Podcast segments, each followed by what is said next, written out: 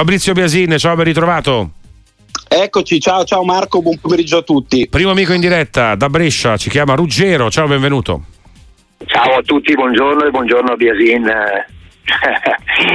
nemico interista ma grande professionista. Ah, nemico, eh, nemico interista. Due, domande, una domanda e una riflessione veloce. Allora, eh, vedendo anche ieri sera episodi, non episodi, Mourinho che si lamenta, eh, Pioli che si lamenta, gli episodi contro l'Inter, episodi pro Juve contro Juve, eh, sono sempre sterili. Io penso sempre che alla fine spero che le cose si bilancino sempre e che una volta, due volte ti vengono a favore e poi ti vengono contro e viceversa. Detto questo trovo l'Inter in campionato molto solida, molto quadrata, cioè vedendo, io sono tifoso juventino ma vedendo giocare l'Inter hai l'impressione che se non è adesso è tra dieci minuti e al novantesimo il gol lo fa, cosa che contrariamente la Juventus a parte qualche ultima partita qua adesso vinta al novantesimo, al novantunesimo non trovo ancora. Ecco, tutto qua, volevo sapere. Va bene, va bene. Grazie, grazie al nostro amico Ruggero. Fabrizio. Sì, allora se, se, ragioniamo su quello che abbiamo visto fino adesso, il ragionamento del, dell'ascoltatore ha parecchio senso, però poi la verità è che è la classifica che ci racconta cosa sta succedendo. E quindi ci sono due squadre che in questo momento sono distanziate unicamente da due punti, la differenza la fa la sfida con l'Atalanta, l'Inter l'ha vinta, la, la Juventus l'ha pareggiata e quindi in, in, questo momento quella è la, l'unica differenza e, e il dato di fatto è che la Juventus giocando in una maniera molto diversa da quella dell'Inter ma, ma portando sul campo un'identità molto molto chiara eh, sta combattendo per lo scudetto e anche le ultimissime voci di mercato ti fanno capire che la Juve non vuole lasciare nulla di intentato e giustamente sei alla fine del girone d'andata, inizio del girone di ritorno a due punti dall'Inter ci provi fino in fondo. In diretta con Fabrizio Biasini e tutti voi abbiamo Giulio da Vicenza, benvenuto a Sportiva, ciao. Sì, ciao, intanto buon anno a tutti. Grazie. E volevo chiedere solo, volevo fare una considerazione e una domanda. Allora, sul Milan, ehm, ho sentito prima che vogliono portare due eh, di centrocampisti, però io mi chiedo, abbiamo Adli, abbiamo Reines, abbiamo Loftus-Cheek, abbiamo anche eh, Pobega, io mi chiedo cosa serve prendere altri centrocampisti, perché alla fine valorizzare uno come Adli che comunque l'ho sempre visto ha fatto delle ottime prestazioni, secondo me è una cosa sbagliata, cioè valorizziamo quello che, abbia, quello che abbiamo comunque okay. fanno un attaccante di spessore. Quello sì, quello va bene, va bene Giulio, va bene Giulio, grazie, grazie. Cosa, ah, prego, prego, scusami. No, l'ultima cosa, solo secondo me Pioli ha finito il ciclo, quindi ecco. quello mi spiace, però è finito il ciclo di va Pioli. Va bene, va bene, grazie, grazie. Allora, Fabrizio, Pioli e le necessità anche di mercato del Milan. Ma allora, eh, diciamo che anche la partita di ieri, cioè l'eliminazione dalla, dalla Coppa Italia, in qualche maniera, secondo me, eh, sposta anche le, le, le, idee che avevi sul, sul mercato. Io non, non, credo che sia corretto in questo momento pensare di eh, ammucchiare giocatori, cioè per me l'errore del Milan non è stato prendere tanti eh, giovani o meno giovani interessanti. Lo stesso Ciuquezze che qualcuno critica, secondo me ha tutta la possibilità poi di dimostrare il suo valore, però poi bisogna sempre ragionare sull'insieme. E io credo che eh, al Milan debbano iniziare a fare un altro tipo di ragionamento coloro che, che, che comandano sul mercato, cioè l'idea che si debba andare anche su quei giocatori fatti e finiti, pronti, che possono far crescere gli altri, piuttosto che andare sempre a, a scegliere eh, dei giovani che vanno benissimo, ma poi quando ne metti insieme troppi il rischio è di avere poca esperienza sul, sul, campo. Così come penso che a, gennaio, in questo momento, il Milan magari farà qualcosa, ma in questo momento più che andare a prendere nuove pedine, deve riuscire a far rendere quelle che ha, che sono tante, perché non sono poche. Quando poi rientreranno anche i giocatori dagli infortuni, il Milan avrà una rosa strapiena in questo momento. Altri amici in diretta con Fabrizio Biasin qui a Radio Sportiva 334 773 0020 al telefono i vostri Whatsapp anche audio 366 684 122 Andrea ci chiama da Reggio Calabria. Ciao benvenuto. Ciao buon pomeriggio a tutti. Innanzitutto volevo fare i complimenti a tutta la redazione e la, io volevo fare una considerazione sull'Inter perché diciamo nell'ultima settimana e comunque nell'ultimo periodo si è parlato molto di episodi arbitrali, ma secondo me è passato un po' in secondo piano il fatto che la squadra abbia avuto un calo, penso anche fisiologico per le tante partite, e eh, la paura, anche per me che sono un tifoso interista, è che eh, si possa ripetere un po' quello che è successo col Milan due stagioni fa.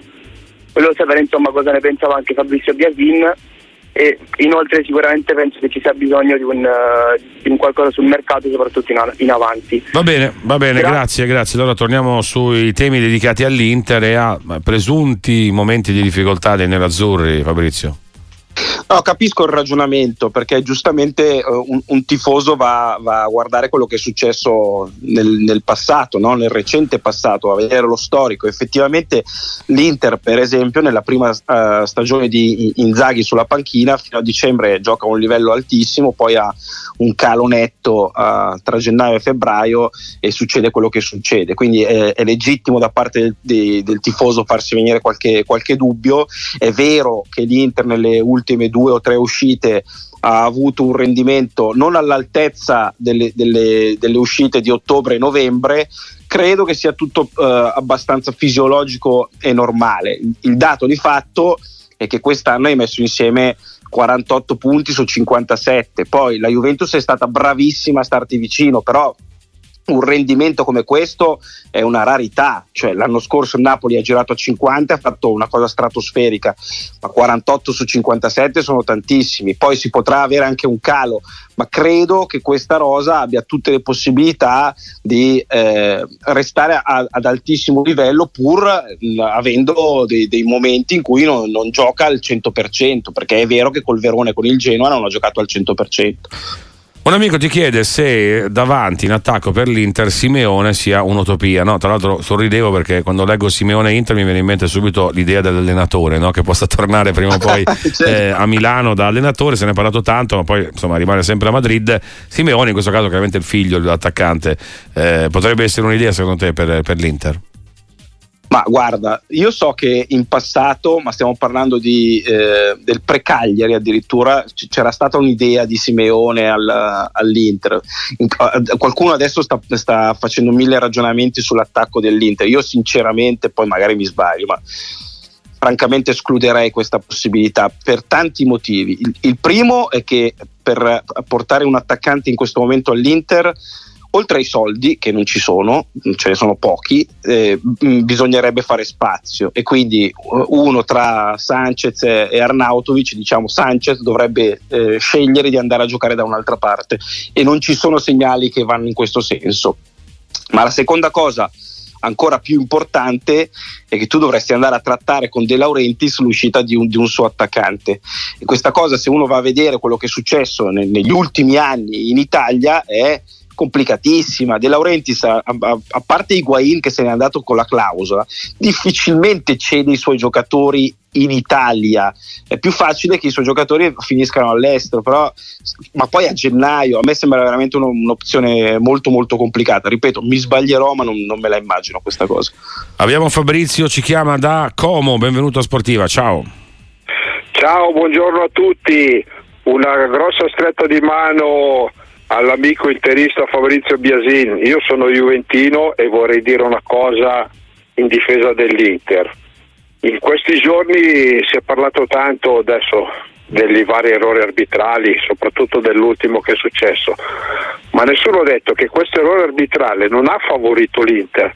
Cioè l'Inter ha vinto perché il Verona ha sbagliato un calcio di rigore all'ultimo minuto se non ci fosse stato quell'errore arbitrale, probabilmente l'Inter avrebbe continuato ad attaccare e sarebbe magari riuscito a segnare lo stesso e avrebbe vinto la partita. Quell'errore arbitrale ha provocato una reazione dai giocatori del Verona che si sono buttati all'attacco a testa bassa e alla fine hanno tenuto un calcio di rigore che poi hanno sbagliato.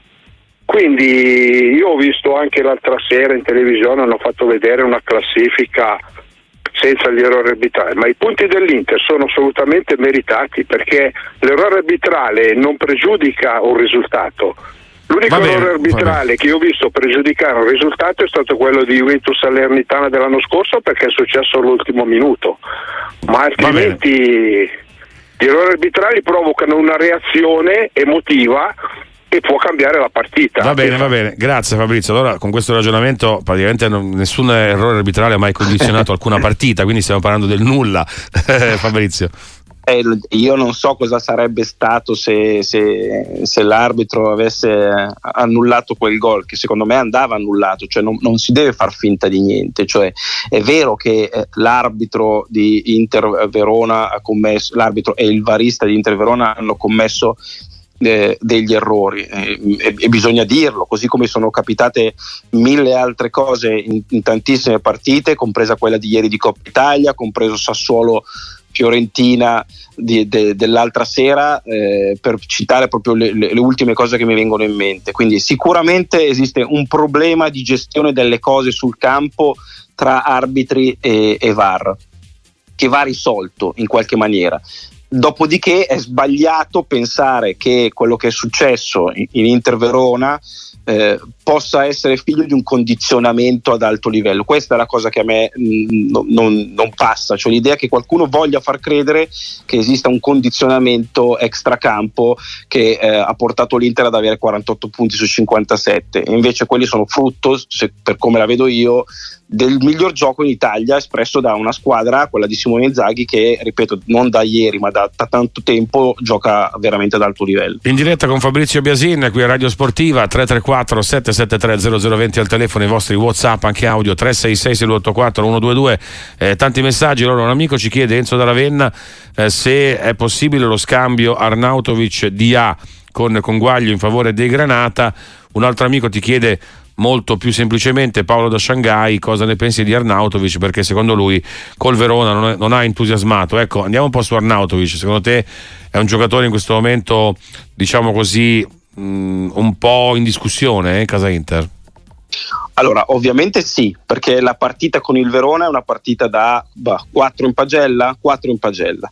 Dopodiché è sbagliato pensare che eh, un, il componente di una rosa così importante, accettato dal gruppo, così come Arnautovic, debba essere accantonato in presenza di qualche prestazione negativa. Cioè, Arnautovic quest'anno è stato fuori tantissimo per un infortunio, poi è rientrato, sta carburando piano piano, ha fatto un grande assist per Barella, ha segnato contro il Genoa e poi ha giocato una brutta partita contro il Verona. Pensare che di fronte a questa situazione si debba prendere Arnautovic e metterlo in un angolo è la cosa più sbagliata da fare, soprattutto nel momento in cui il gruppo Inter ti dice che invece loro vogliono stare con Arnautovic. Per questo io mi sentirei di escludere qualunque tipo di riuscita di Arnautovic così come non avrebbe alcun senso uno scambio con Dia. Uno perché Dia è infortunato e quindi pensare di rivederlo fra un mese, eh, secondo me già ti, perdi una, una, possibilità. Due perché Arnautovic, al netto di questa ultima pessima prestazione da 4 in pagella, è un attaccante che il gruppo vuole e che può fare il suo dovere, che è il dovere di una terza punta. Ovvio che si deve svegliare, che deve aumentare il suo livello di prestazioni, guai a pensare che in questo momento Arnautovic sia un giocatore che l'Inter non vuole più, perché non è così. Altri amici in diretta qui a Sportiva abbiamo Gianfranco, ci chiama da Prato. Ciao, benvenuto. Sì, salve, buonasera. Non vi faccio i complimenti perché li fanno tutti. Grazie, grazie lo stesso. Vai pure. Rinuncio a questo. Però complimenti perché ci tenete veramente compagnia con questa bellissima trasmissione che avete inventato. Bene, grazie. Detto questo, sono due le cose che, dato che oggi gli argomenti principali mi sembrano Mourinho e il VAR, che saranno anche per i prossimi tempi. Mourinho mi sembra che ormai a Roma, dico la mia, che abbia finito un po', se chiamiamolo ciclo, se si può dire, però ormai mi sembra che non abbia più in pugno neanche la squadra perché tutte le partite si parla solo ed esclusivamente della persona Mourinho e senza far conto più della squadra. E a tutte le partite mette sempre eh, del pepe su tutte le questioni. Addirittura mi sembra diventato un raccattapalle perché sembra che ad ogni azione sia subito lì pronto a dare la palla a mano ai suoi giocatori e quindi mh, mm, lasciamo fare poi i commenti. Detto questo il VAR, il VAR purtroppo doveva e deve aiutare gli arbitri togliendo tanti dubbi. Però se ad ogni volta, se ad ogni circostanza viene valutata l'azione e rivista al VAR in fermo immagine è ovvio che è un'altra azione. Dovrebbero, a Ok. mio avviso, gli arbitri di vedere l'azione al VAR in, eh, senza il fermo immagine, rivedendolo, rivedendolo ancora perché si possano rendere conto se hanno sbagliato, dove hanno sbagliato, perché il rigore per dire ieri sera eh, al- all'Atalanta, per me io ho giocato a calcio ma è il rigore tutta la vita perché va bene che il giocatore dell'Atalanta eh, trascina un po' la gamba ma non può un difensore allungare la gamba anche se poi sfiora un po' il pallone ma Ok. quello lì, anche se accentua Perfetto. ma non è detto che se accentua Perfetto. è rigore Perfetto, grazie davvero Gianfranco per questo intervento, insomma un po' sui temi arbitrali, così andiamo un po' sugli arbitri- sui temi arbitrali perché insomma abbiamo parlato poco no, in questi giorni. Fabrizio.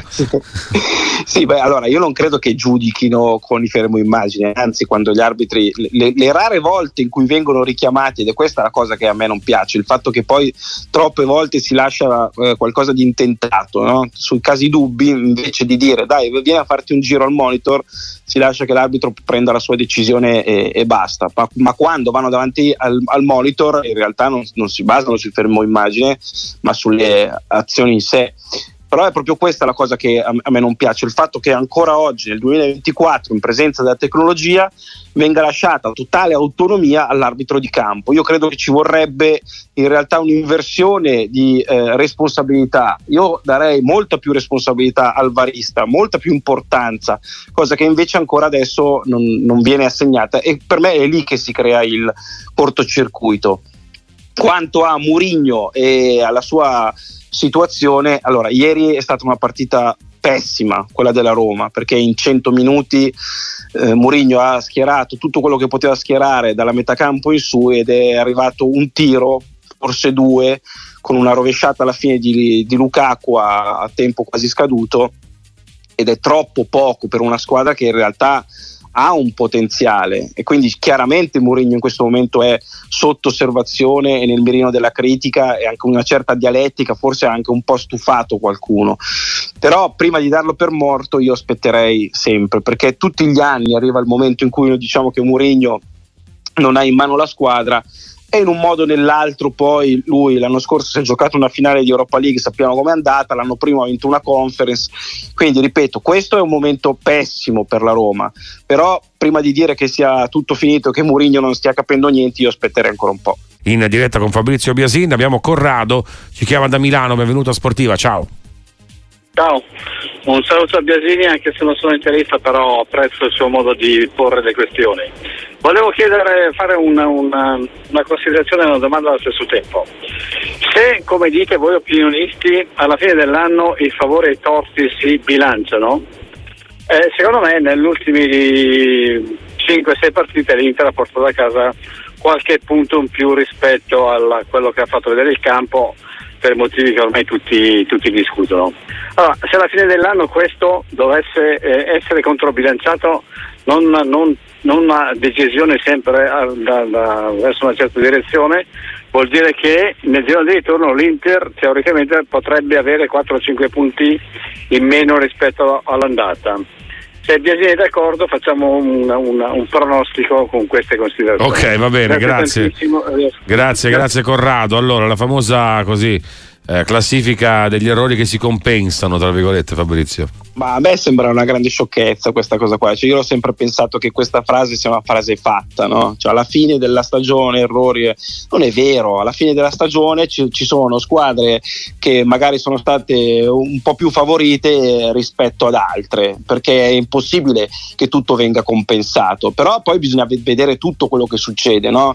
L'Inter è vero che, per esempio, contro il Verona ha avuto un vantaggio, perché per come la vedo io, il gol per fallo di bastoni andava eh, annullato, così come nessuno si ricorda che per esempio una partita con la Lazio c'è un fallo di mano in area di un giocatore de- della Lazio, non viene fischiato il rigore, ma nessuno ne parla perché tanto l'Inter quella partita l'ha vinta. Cioè, mh, la verità è che si tende sempre a creare de- dei casi, capita adesso con l'Inter, in passato è capitato con la Juve, perché eh, fa comodo un po' a tutti, soprattutto alla comunicazione.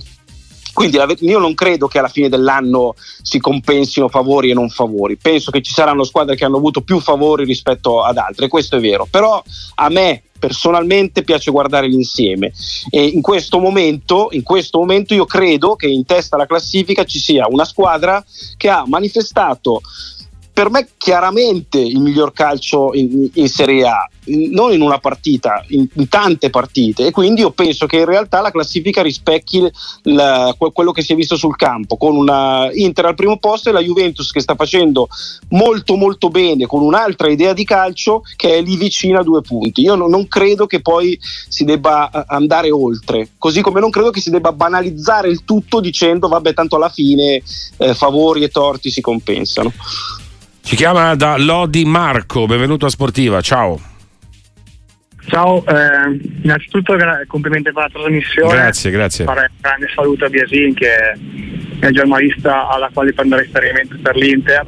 Io sono un grande interista, sono sempre allo stadio e appunto per Ciao. me nei live si vedono cose che in tele sono difficili da vedere, come quanto sia difficile pensare di arrivare a fine stagione con Sanchez e Arnautovic come, come ricambi di Turam e Lautaro. Io chiedevo a Viasin se il mercato è finito con Buchanan o c'è qualche nome anche a centrocampo, una qualche sorpresa. Grazie. Ok, va bene, grazie, grazie Marco. Quindi si, si torna a parlare di mercato dell'Inter. Allora, in questo momento sappiamo che l'Inter ha coperto il buco che si è venuto a creare con l'infortunio di Quadrado. No? È arrivato il canadese, tra l'altro a disposizione, quindi vediamo già se sabato farà il suo esordio oppure no. Fatto questo, l'Inter ha completato le sue 10 coppie di movimento, perché l'Inter ragiona su coppie. In questo momento quindi tendenzialmente non ha bisogno di nessuno, anzi deve liberare ancora dello spazio, si parla di Sensi che può andare all'Eister dopo l'uscita di, di Agumè. Eh, quindi il mercato dell'Inter tendenzialmente è chiuso. Poi se da qui alla fine del mese un giocatore, che ne so, Sanchez, va a bussare alla porta di Inzaghi e dice io me ne voglio andare perché qui non gioco, perché penso che sia il caso di andare altrove, allora l'Inter provvederà a prendere un altro giocatore ma faccio fatica a immaginare che possa arrivare una quinta punta importante, perché uno dice serve la quinta punta. Sì, magari serve perché si fa male qualcuno e quindi poi ti, ti, ti accorgi che ce ne hai bisogno, ma se tendenzialmente invece le cose vanno come in teoria devono andare, tu rischi di creare un problema invece di creare una soluzione.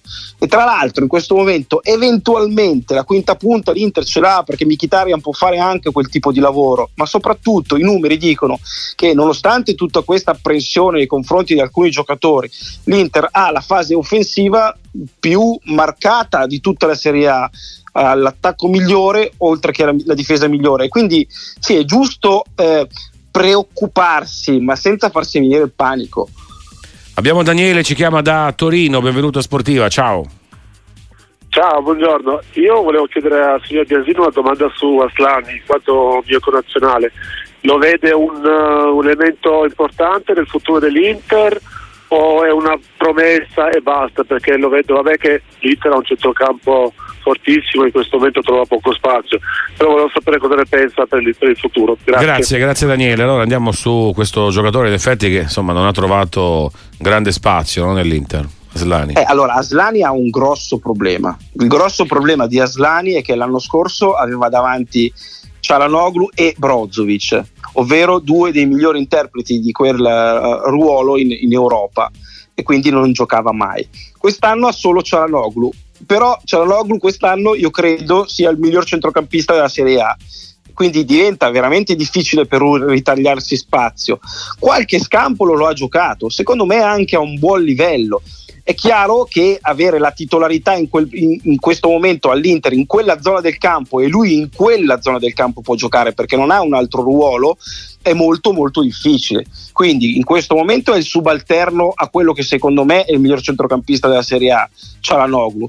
Da partire dall'anno prossimo, se lui vuole ritagliarsi più spazio, deve anche salire un po' di livello perché è bravo, ma secondo me può fare ancora di più, soprattutto dal punto di vista caratteriale.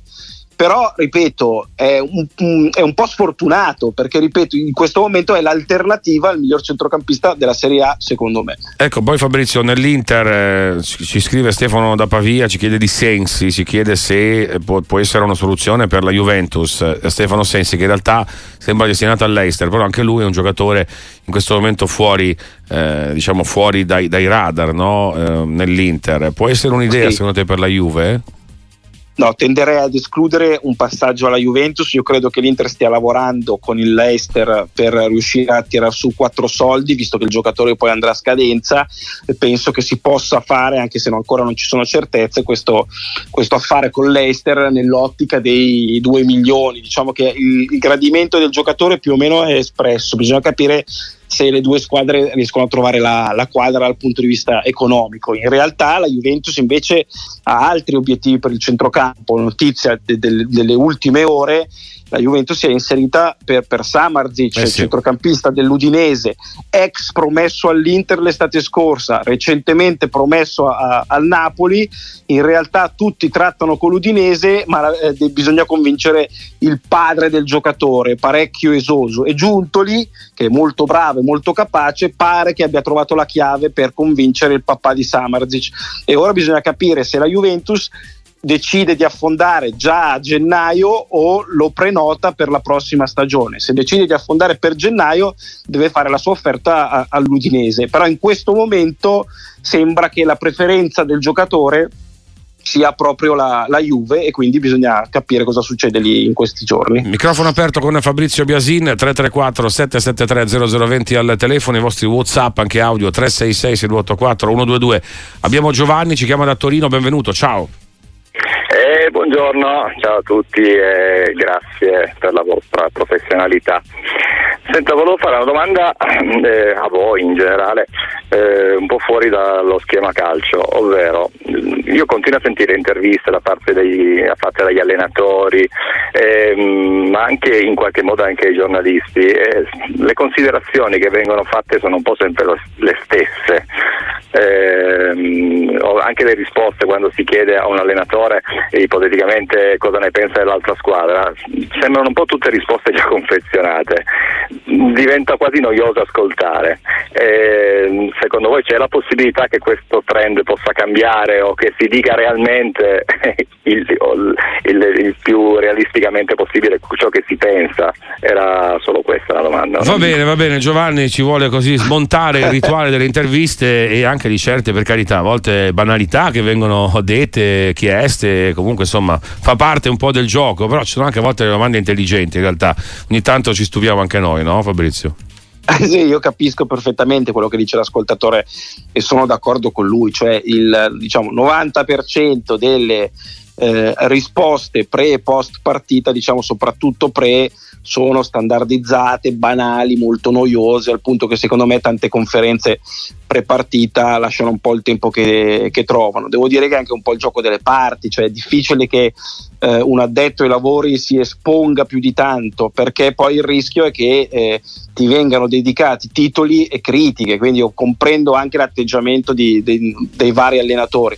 Dopodiché è altrettanto vero che noi che facciamo questo mestiere dobbiamo essere a volte un po' più eh, diciamo coraggiosi e provare a fare domande un po' più ficcanti per rompere le scatole, cosa che eh, non capita sempre, ah, per quieto vivere, perché sappiamo come funziona questo, questo, sistema, perché se fai la domanda sbagliata magari la volta dopo invece di metterti in prima fila ti mettono in decima, ci sono tutta una serie di, di, di situazioni complicate noi dobbiamo essere più coraggiosi e forse anche i tesserati devono togliersi di, di dosso un po' di quelle ovvietà che riempiono il mondo del calcio.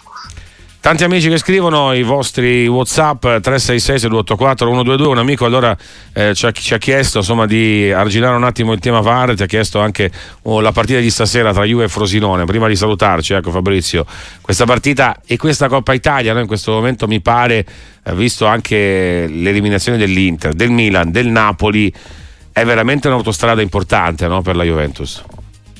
Sì, certo, è una possibilità, è una possibilità concreta. Tra l'altro stiamo parlando di Allegri che qualche Coppa Italia l'ha vinta. Eh, questa eh. sera eh, mette insieme 400 presenze in, con, con, la, con, la, Juventus, insomma mh, direi che è uno specialista della, de, de, della Coppa Italia, oltre che de, degli scudetti. Stasera è una partita per me certamente indirizzata eh, verso la Juve, però molto interessante perché l'abbiamo vista anche in campionato, Frosinone e Juve è stata una buona partita, tra l'altro si affrontano tanti eh, fratelli juventini perché eh, nel Frosinone gioca veramente una colonia di, di giovani calciatori tutti interessanti tra l'altro di, di, di, natura juventina. E quindi mi aspetto comunque una partita giocata a un buon livello. E dopodiché chi, chi può vincere la Coppa Italia? Chiaramente la Juventus diventa la favorita numero uno, soprattutto se supera il turno di questa sera, ma attenzione perché per esempio, oltre alla Fiorentina che l'altra sera non ha giocato a un gran livello, ma ha un bel potenziale, io sto vedendo un Atalanta in grande crescita. Ieri sera si è parlato soprattutto di, di varie situazioni arbitrali, ma l'Atalanta dal gol di Leao in poi ha giocato a un grande livello, ha giocato veramente bene. Se l'Atalanta riesce a mantenere questo, questo tipo di condizione è una squadra che può arrivare in fondo anche alla Coppa Italia. Grazie davvero, grazie davvero Fabrizio Biasin, buona giornata, buon lavoro e a presto qui a Sportiva. Ciao Fabrizio. Ciao, ciao, grazie a voi, buona giornata a tutti.